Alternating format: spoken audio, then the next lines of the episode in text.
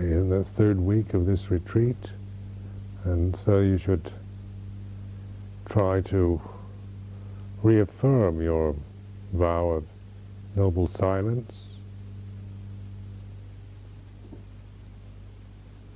Make that vow again because it tends to slip.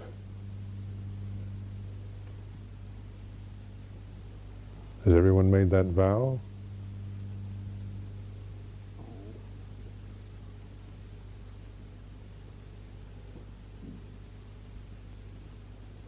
So that's in your consciousness now. You've, you've determined not to seek other people out to talk and chat.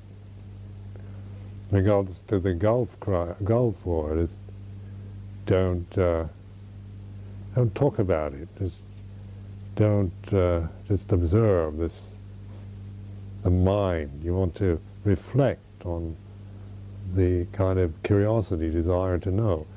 Some of you I hear have little radios you listen to. Determined not to listen anymore to the radios. Is everyone determined not to listen to the radio?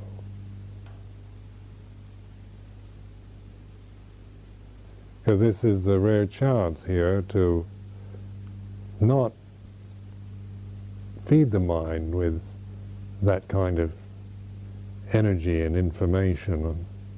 I'll keep you informed of the necessary things on the Gulf. Just because I listen to the radio doesn't mean you can.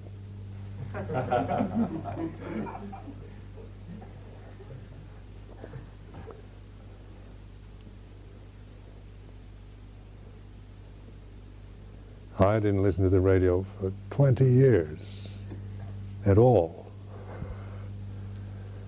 So, I mean, most of you still have very worldly in habits and worldly inclinations. So, that kind of thing, you, you, you don't want to feed it and, and uh, keep it active. This is retreat's a chance for reflection, contemplation of Dhamma. For us, the Gulf War is Dhamma. Then we're getting to the cause of the Gulf War by watching what goes on in your mind. Uh, because the Gulf War is a result of avijja, ignorance of the truth. So if you're if you're still uh, acting and living and and just carrying on out of ignorance, then you're contributing to the Gulf War. You're making your contributions to ignorance and wars. This is, remember I've been saying this Gulf War is a result, result resultant karma of humanity. It's a resultant karma of, of the Arabs, the Iraqis, the Kuwaitis, the Saudis, the Israelis, of the Americans, of the British, the British that, that kind of cut the boundaries around Kuwait and Iraq and all that. British karma, it's American karma, Israeli karma, it's all this karma of the Soviet Union. It's, we're all we're all contributed to this slaughter and this this kind of thing that's happening.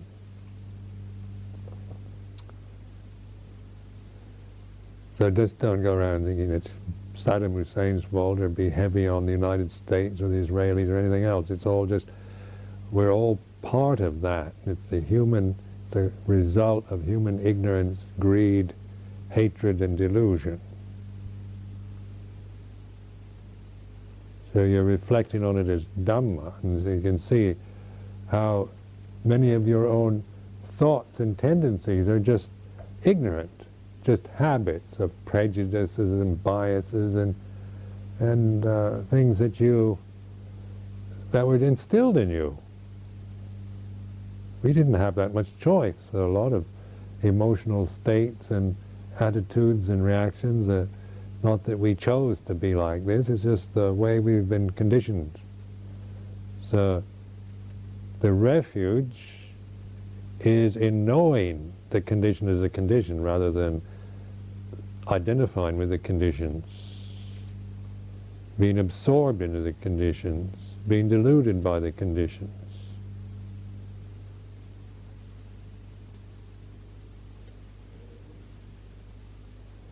So silence, giving up the radio, newspapers, don't read those things.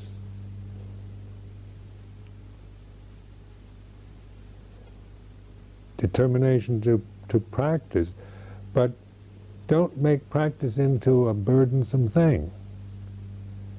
That's why I've been been trying to encourage this this this watching of of the intention, what it's like to uh, this compulsive tendency of having to do something or practice is a I've got to practice compulsive obsessive tendency of the mind you want to identify it and see it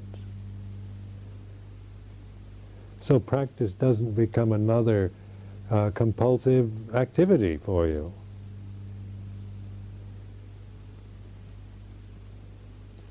so you you can see this retreat as a, as a kind of holiday, as a way of, of being able to be light and happy and, and to be able to reflect on Dhamma. Free your mind, free your heart from all its fetters and bondage.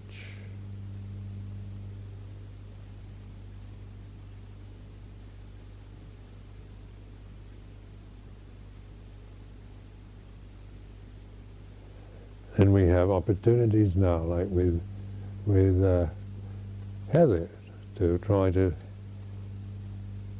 help her.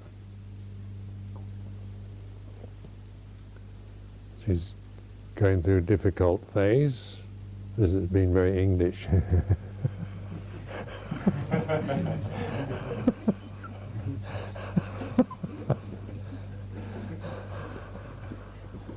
having a few problems.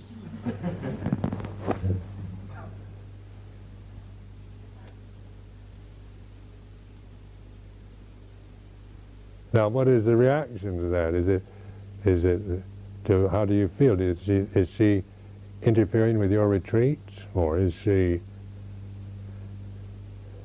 uh, troublesome? Are you frightened of such kind of behavior, or, or uh, do you just wish it would stop and wish it wouldn't be like that or feel confused or frustrated or what, just to notice what happens to your mind when, when the, these things happen around us, to us.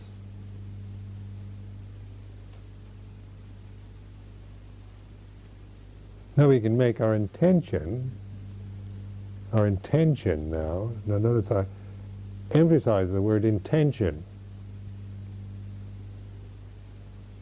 because this is not uh, uh, telling you what you should, how you should feel about everything. I'm not saying what you how, you should feel. I'm just trying to encourage you to make an intention, which is to to on a rational plane, beyond feeling. I emphasize rationality doesn't feel anything. It's totally unfeeling. So you use it for intention. And so intention means to, to intend towards, uh, say, compassion, metta, serving, uh, helping someone of our community who needs help. Make that the, a rational intention. Then observe, you know, during this retreat, what you what you feel like emotionally in regards to that. Uh, just to observe the, the reactions you might have of feeling annoyed or bothered or, or um, guilty. Maybe you feel guilty because you don't feel uh, maybe very compassionate or maybe you don't feel the way you should think you should feel or whatever complicated mental creations you have, observe, reflect on it as Dhamma, notice it, begin to see it as an object, as a condition of the mind. So notice, I'm not trying to intimidate and say you should feel all the time tremendous metta and compassion and just ooze all kinds of kindness out and and uh, and become a bit silly about it all. Not asking you to to try to become uh, compassionate, but you you you intend with the rational mind, with the ability to create ideals. You you form that intention as a rational thing, as a guide, as a direction, how to deal with this with this situation that has ar- arisen. Do the best you can on action, on uh, what you know, and but observe. Admit into your consciousness the way you're actually feeling about it.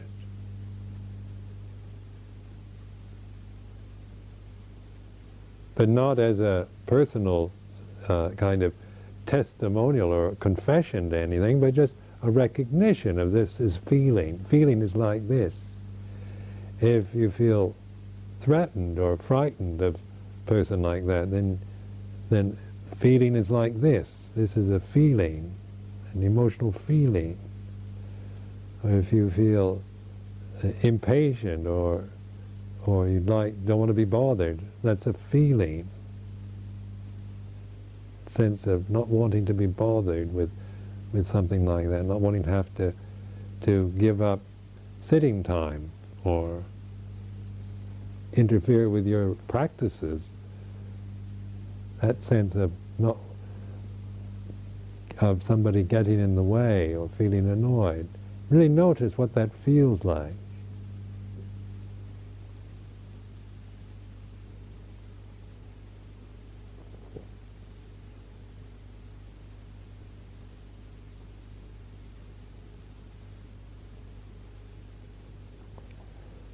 So we're taking a situation like this and, and, and using it for enlightened understanding, for liberation, for Buddha seeing Dhamma, rather than seeing it as an impediment or a bother uh, and believing it.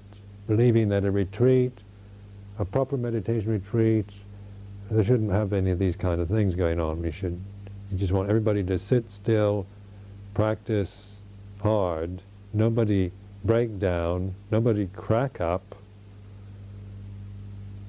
nobody create any problems, everybody here on time, everybody, it's like how ideal retreat, you know, where, where there nothing goes wrong, everything goes right. Everybody says at the end, what a wonderful retreat. Everything was right, nothing went wrong. That's the ideal retreat. That's an ideal retreat. Retreat is like this. This is the way it is. Life is like this. Life feels like this. Being born as a human being and feeling, being consciousness and feeling is like this. You feel things all the time.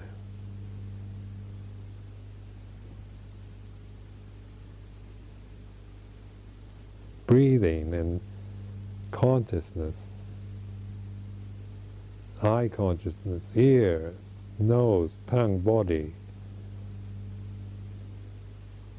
manovinyana consciousness, like this.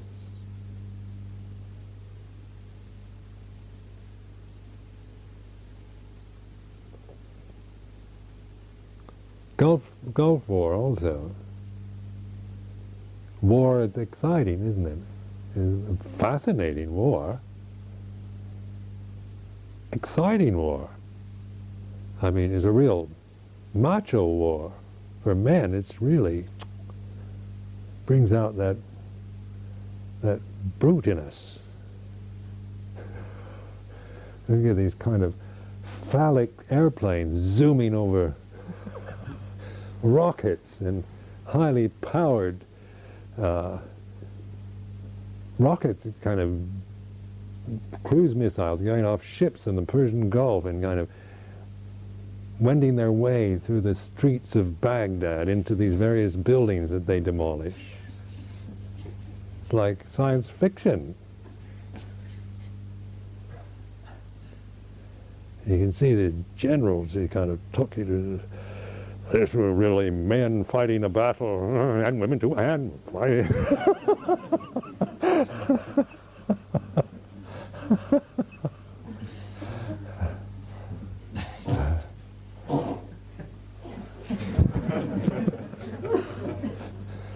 I agree.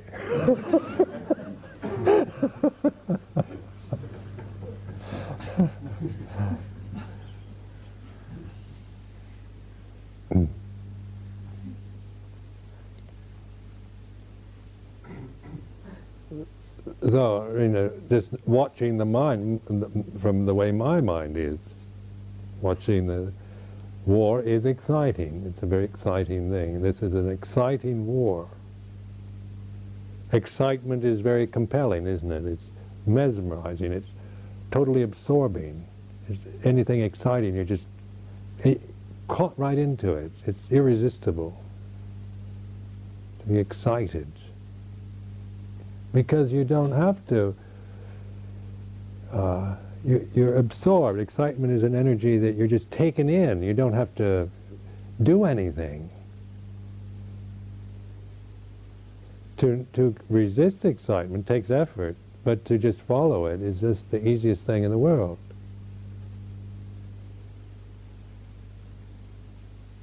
So this is the way it is. Excitement is like this.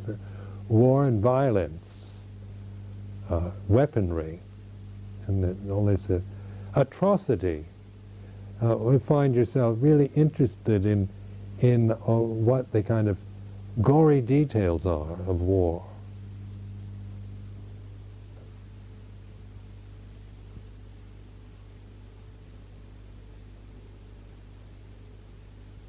Now, idealistically, we might be very much against this war and, and think it's, you know, as an ideal, we, we might feel, our idealistic mind might think it's a terrible thing that's happening, and all these people being killed, and, and destruction, and violence, and hatred, and all these forces just going wild.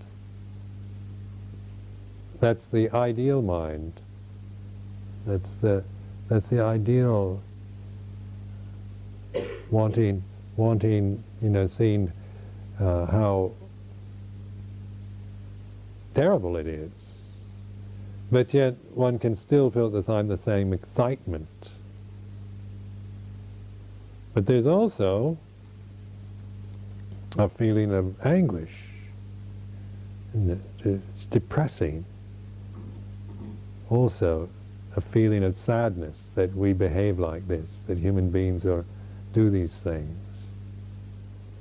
that we can just be so willing to to destroy and to to just not take and respect life at all or the planet we're living on and just, just delight and become fascinated in the excitement of weapons and and wars and taking revenge. Saddam Hussein is a supervillain.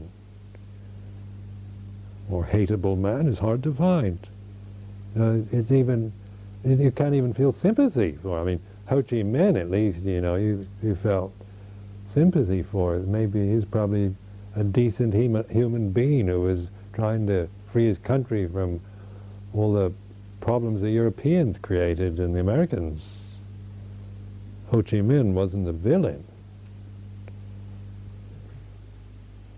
But Saddam Hussein, no matter how hard you try to to, uh, you know, kind of whitewash him, he comes out black. so that gives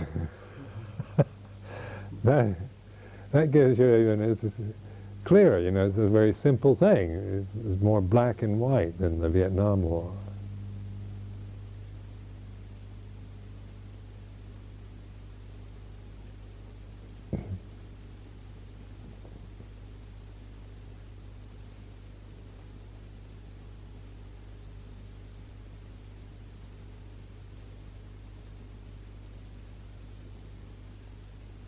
So these different feelings we can have in regards to what's happening there. Maybe we just don't want to know about it. Don't tell me anything about it. I don't want to know anything. I just don't, not interested and I don't want to know these terrible things.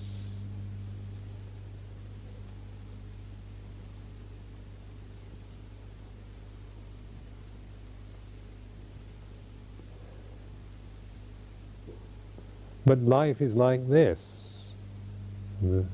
It's, it's not a judgment or a cynical statement or being fatalistic. It's just a reflection.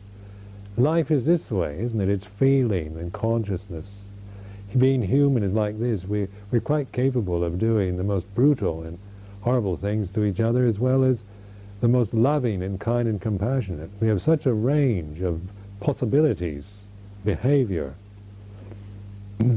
in our lifetimes, we're all subjected to various levels of uh, brutality, insensitivity, love and hate, kindness, compassion, greed, hatred, and delusion.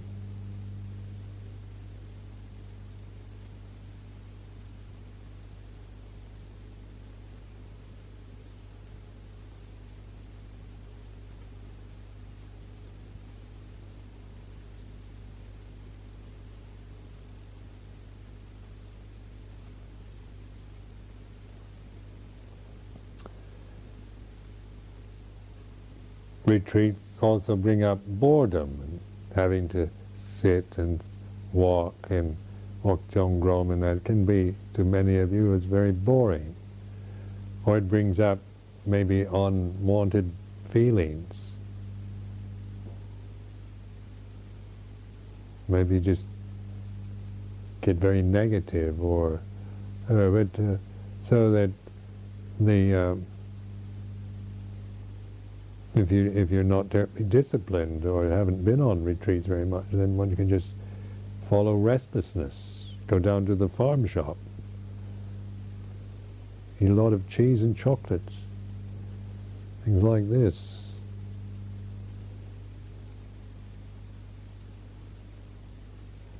So try to restrain and develop that sense of restraint, not a kind of um, suppression of feeling, but to recognize that how much we, you know, when we get bored, how much we want to seek some kind of sensory uh, indulgence, want to have uh, some kind of sensory pleasures, distract ourselves with food or sweets or the radio or the newspapers or the talking with other people or planning or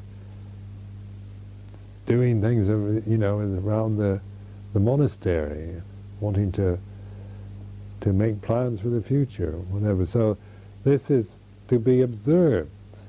That you want to see this, what the mind tends to do when faced with retreat time. Mm.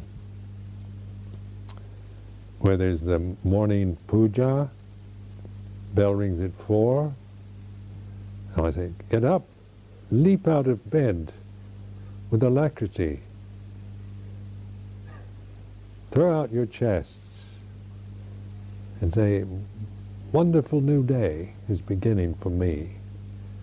And bow to the Buddha three times. Buddha Dhamma Sangha. Do your 5px.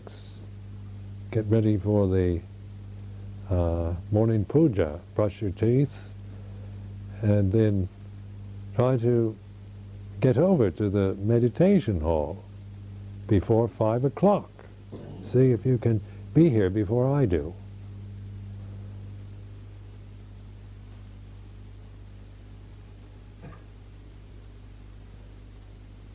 So that you're not just kind of running in at the last minute or, you know, leaping out of bed at five to five with alacrity.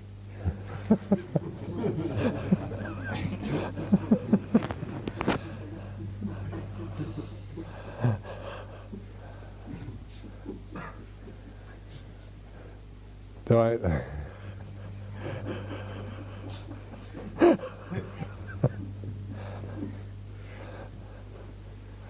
that's that's cheating. it's easier to leap out of bed with alacrity at five to five than at four o'clock, I admit.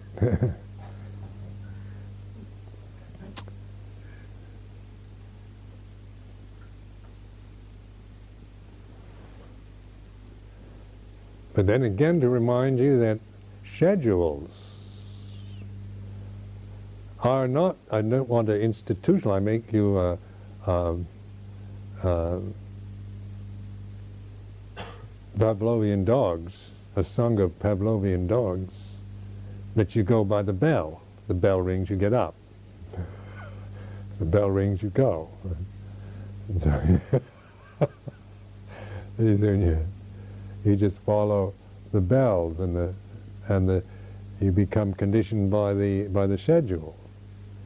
I think use that. Use the schedule as a as a reference point. the aim is to is to try to work with a schedule so that you can say get to the meditation hall maybe 15 minutes before five, so you can get here and, and be and sit and bow to the Buddha Rupa and kind of compose yourself. So the, uh, the ideal is, is to not just just try to get in on time just kind of last minute type of uh, behavior. Sometimes uh, things prevent us from getting here on time, so then we, we have to accept that of not being able to. But our, we're not just kind of going through the motions or just following the schedule like a uh, like a slave. We're not just being blindly obedient. We're actually working with the schedule that we have, developing our life around the way that schedule is. Morning puja. Determined to, to attend those every morning. Like it's our opportunity every morning to come together and and to chant re reflect on the three refuges and remind ourselves of why we're here and to meditate, reflect on Dhamma.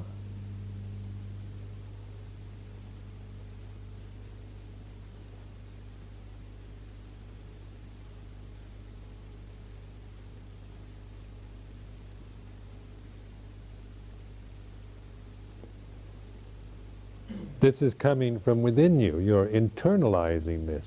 This is rather than just obey, blindly obeying everything. Because if you don't, you people will, you feel people don't like you, or or I will be upset, or people will uh, scold you, or you will think bad thoughts about you, and all that. That's that's being obeying because you're frightened. So you, you, you follow the schedule because you're afraid that if you don't, you'll be scolded or looked down on by us. That's one way of doing it. Fear conditioning. Why weren't you at the morning chanting?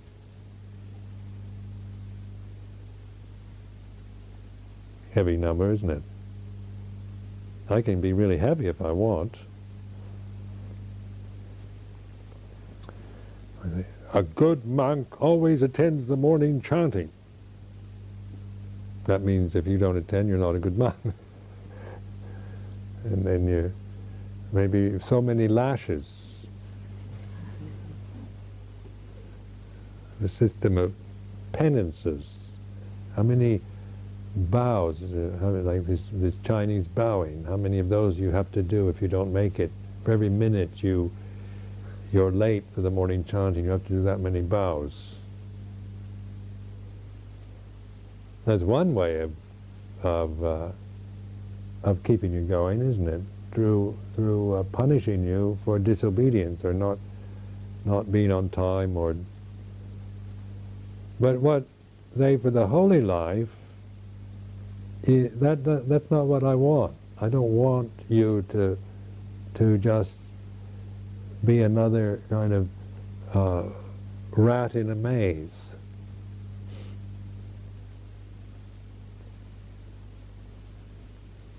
But to to take on this responsibility, to develop this sense of personal responsibility, to work with things, to reflect, to, to put yourself into this life, into this form, breathe into it, make it right for yourself, work with it, be honest and develop it so that something in you is really growing from within. It's not just, you know, winter's retreat, strict discipline, everybody has to come and everybody has to do this, and if you don't, you, you're going to be scolded or punished, or, or maybe we wouldn't do that. We're so nice here, but maybe, you know, you feel offended, and you might feel oh, Ajahn Sumedho's not very happy with the, your behavior, and so you come so that you don't want to, to upset me.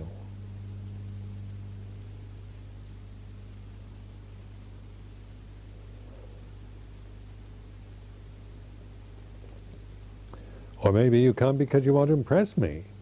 You see, I'm always here. Ajahn Sumedho. the others don't get here on time, but I'm here. Loyal to the end. Mm. so that, that is that is uh,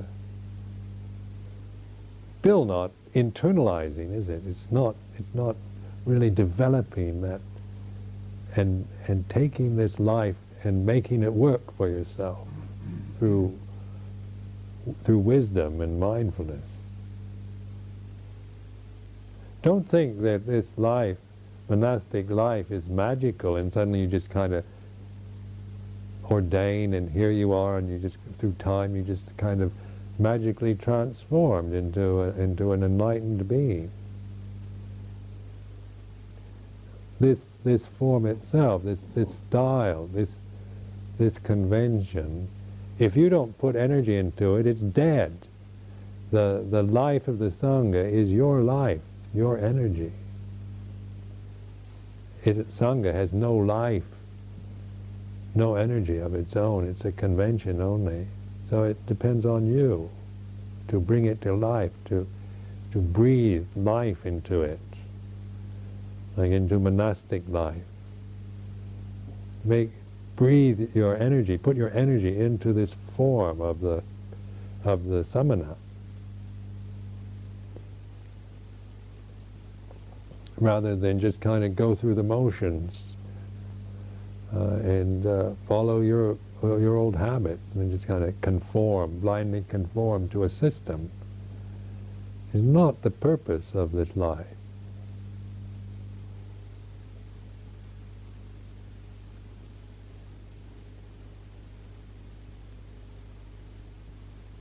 One feels with the masters and monks that I've really respected, like Luang Por Chah, that he was very much he'd, he'd made it work. He brought this vitality and this radiance into monastic life in, in Thailand. Why do you think we, we, we Westerners were so fascinated by him? He wasn't just a kind of spiritless, dreary old monk. They just happened to ordain and was afraid to disrobe and just went through the through the, the system But he actually, he actually had, was, there was a, a radiant vitality there in this form. It was the monastic life had this quality. It was, was, was uh, compelling, inspiring.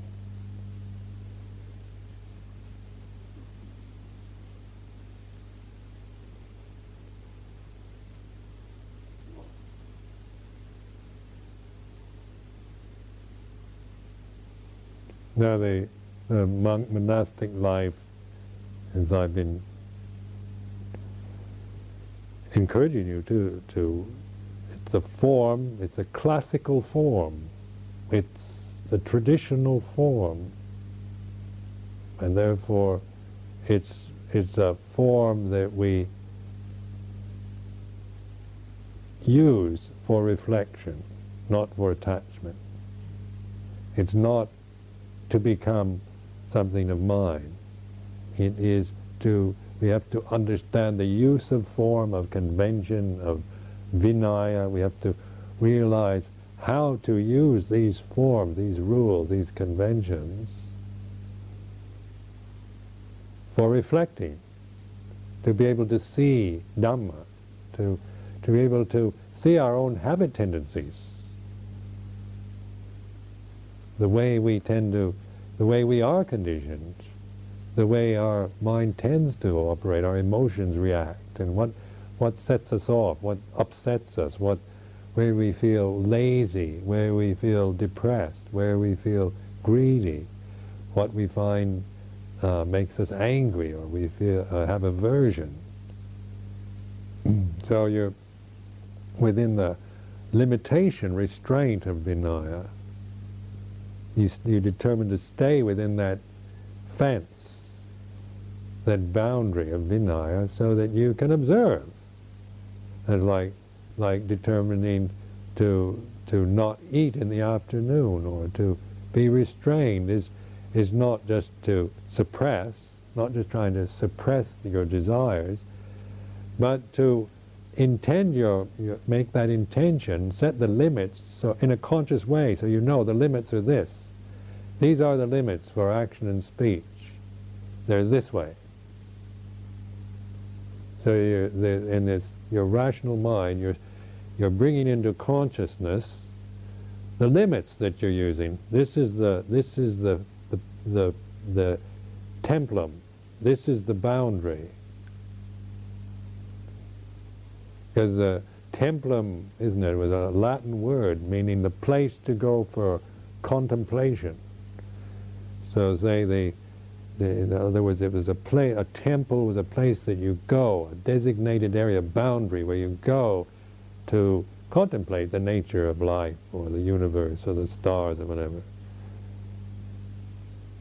So that in this, but the boundary was, was designated. It wasn't just, uh, you know, any old place, any old where. It was, it was designated. A temple, a templum was a, was a plot designated for contemplation. The Vinaya is our temple, isn't it? It's, it's the, the limitation, the place, the boundary for reflection because we stay within that boundary in regards to action and speech. So we can observe. It makes life simple. If you, you reflect on it in this way and, and appreciate this, then you, you can actually feel it as a simplification rather than a kind of, of asceticism where you're trying to restrain yourself and keep yourself from doing wicked or greedy things. And that's all based on the self-illusion. We're not trying to, to uh, restrain ourselves as a kind of punishment out of fear, but we are wisely establishing a boundary in order to contemplate truth, reflect on the way things are. So it's a simple, like a temple, templum was a simple place. It became a temple later where it became all very fancy and ornate and grand, but imagine the original ones were just probably like squares, small pieces of land that were designated for contemplation. So it's simplification. Simplifying life is, is, the, is the nature of Vinaya. Simplicity, fewness of needs. And from there, then we can watch the way the mind reacts, the wanting, not wanting, uh, fearing, desiring, greed, lust, anger and hatred, jealousy and envy, fear, desire, doubt and worry, anxiety, all these mental states are seen as Dhamma. They're conditions. They're not. They're not. They're not what. They're not mine. They're not what I am.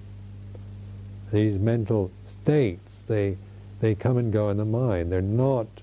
They're, they're, before I would identify with them. I feel angry. I feel lustful. I feel upset. That. So we we we establish an identity with these conditions. But in the templum, you're, you're not establishing a self-identity of anything. You can let go of all that and just observe the true nature of things. More and more subtle, from the coarse, obvious conditions to the increasingly more subtle ones, till every possible condition is recognized as what is subject to arising is subject to ceasing, a realization of cessation and of non-attachment, of desirelessness.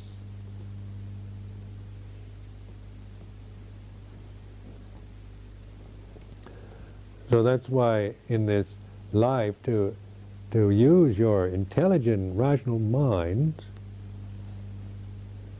to bring into consciousness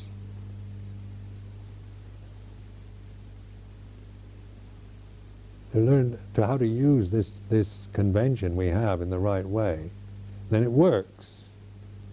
It really works because it's based on, on truth, not on somebody's idea or an ideal or a doctrine.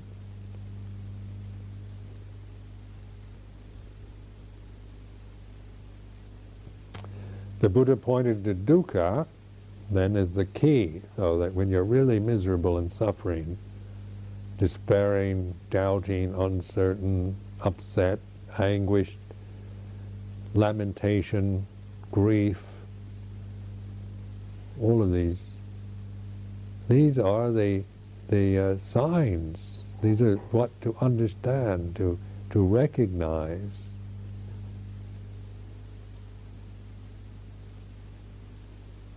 to, to accept these feelings, to note them, to, to bear with them, to embrace them. I like the idea of embracing this mis- misery. Where before, the, I hope nothing miserable happens to me, because I can't stand it. That's how my conditioned mind works. I want to be happy. I want to have, have peaceful heart. I want to be loving. I want everything to go well. I don't want to have any any hindrances or obstacles or offenses. I want everything to be nice. I want to be happy. I want to get enlightened. I don't want to suffer. So then we experience all this soka pariteva, dukkha tomanassa, upayasa. I didn't ordain for this. I ordained to be happy, get enlightened.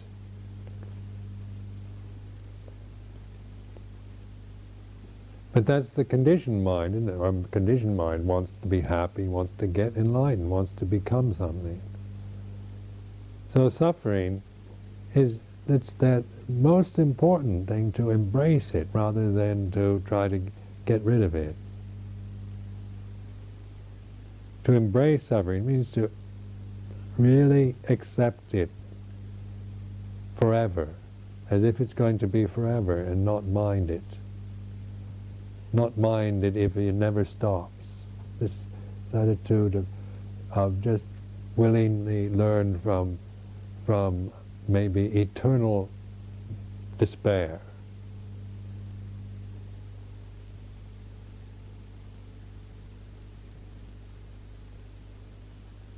Now that that kind of reflection makes me see how how my emotional emotions are. I want to get rid of it. I don't want this. I want I want something else. And how impatient, restless, and uh, uh, that my mind is conditioned to be restless and impatient with it all, and want to get rid of it immediately, and take it all very personally, and think there's something wrong with me, or blame it on somebody else, or it caught in all kinds of complicated reactions to it.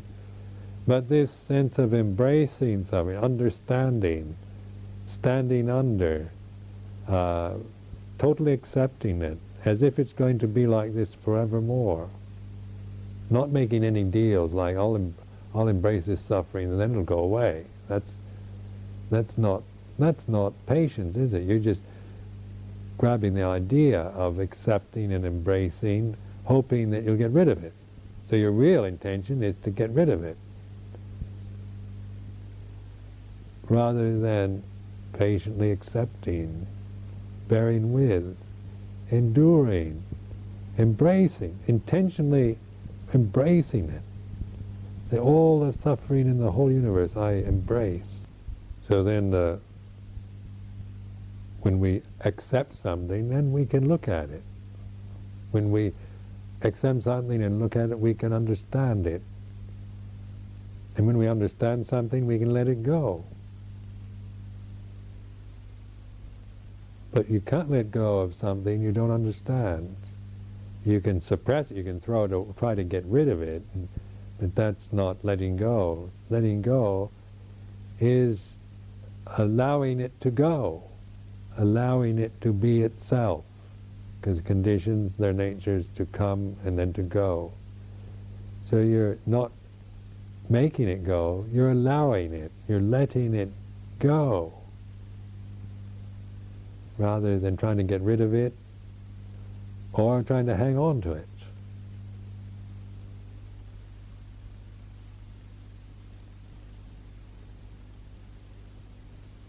So this retreat, remember we, we determined that everything that happens on this retreat is, is, is part of other retreats.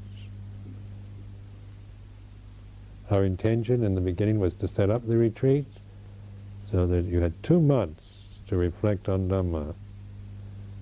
And uh, where the lay people have come to offer their help on the level of supporting and, and uh, allowing this opportunity to you who have to, who, who don't have, uh, most of you have to have quite busy lives. Sometimes we, we don't have such opportunities We have to live a more active in life with, in here at Amaravati. So this retreat, two-month retreats, the lay people come to, to help and offer and serve and give and support.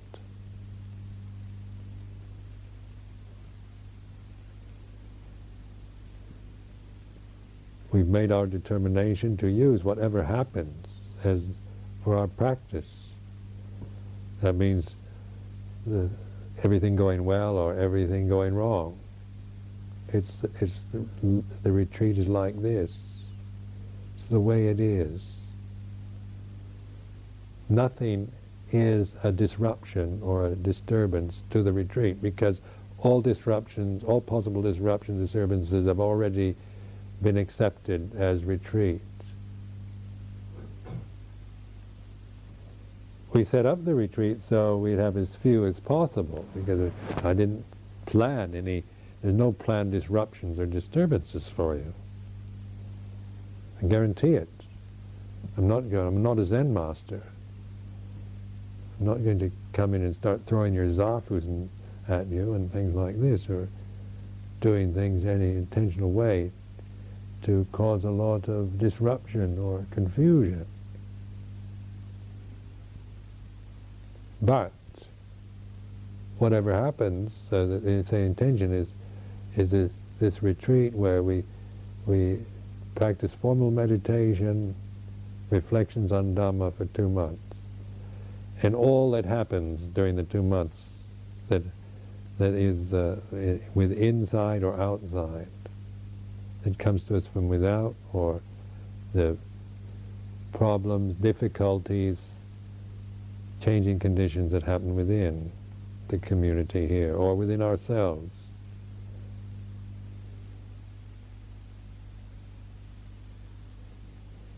So the selfish heart thinks, I wanted a retreat and I, this is my time and I'm not getting enough time. That kind of thing. That is a conditioned mind. That's a condition of the mind, isn't it? No, if we recognize a condition as a condition, that is Buddha seeing Dhamma. So we really see Dhamma in, in, in the way the way things are for us.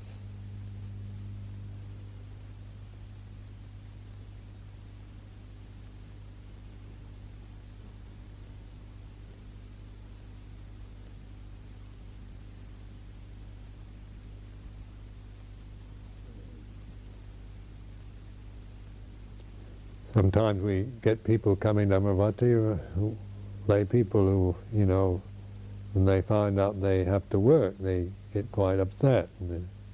I didn't come here to wash dishes. I didn't wash dishes at home. I came here to meditate. That kind of, those kind of mental reactions are, uh, you know, quite from the conditioned mind. Washing dishes has nothing to do with Dhamma. Uh, sitting does. How many hours have you sat today? How many people ask me, how long can you sit, Ajahn Sumedho? How many hours can you sit still, not move? I say, well, I prefer washing the dishes, actually.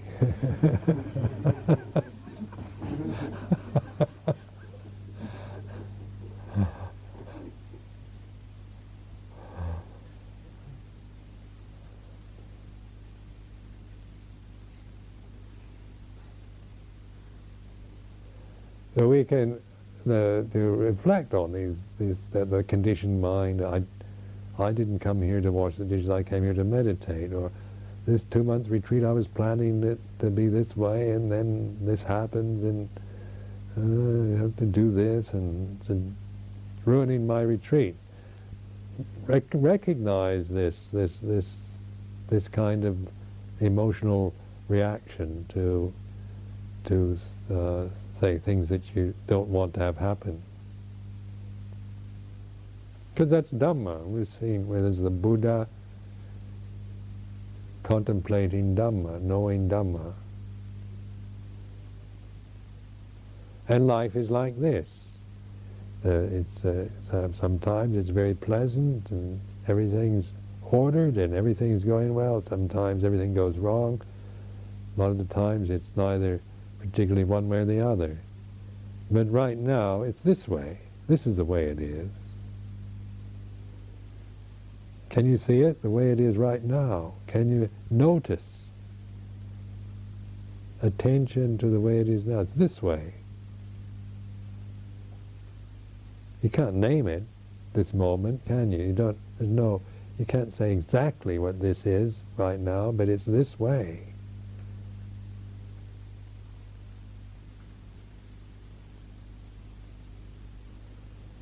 On this retreat, uh, relax and enjoy this retreat. Make it a a retreat that you that that you can feel at ease with, not just an ordeal or something you have to force. Some of you get so tense looking. You look you look like you you're going to explode. Holding everything down, forcing, willing everything to. Willing makes, willing out of ignorance makes you really ugly to look at. There's nothing uglier than somebody willing themselves out of ignorance. Seen it. It looks like total misery. And that's not it. It ends up lightness and happiness, gladness, joy. If you're getting too serious about all this, then have a good laugh. Do something kind of to, to lighten yourself up, relax. Uh, don't make meditation into this onerous kind of dead seriousness. Uh, got to suffer to get enlightened. You, you, and so you, as soon as it, because that is, you know, the idea that suffering is the way to enlightenment, mindfulness is the way. So you, you learn through mindfulness how to, how to balance out where, rather than just just force misery onto yourself, increase your misery, your reflection is sitting, sitting miserable and walking jongrom, or Is it, do I just create misery around it? Notice the difference between actual thing. Like sitting, I find very pleasant. Sitting meditation, it's, it's joyful, peaceful experience. I can make it into a, something I have to do and have to conquer. I have to get rid of pain and force myself to sit for an hour and not move and and uh, you know conquer the pain and defilements and and using my will to do all this and after a while you just get so bunged up and so so miserable in your mind heart shuts down so that's that's not gladdening the heart, not uplifting, and and the, the meditation practice is a way of gladdening the mind and contemplating the way things are. It's a way of of real uh, brightness and clarity and lightness of being.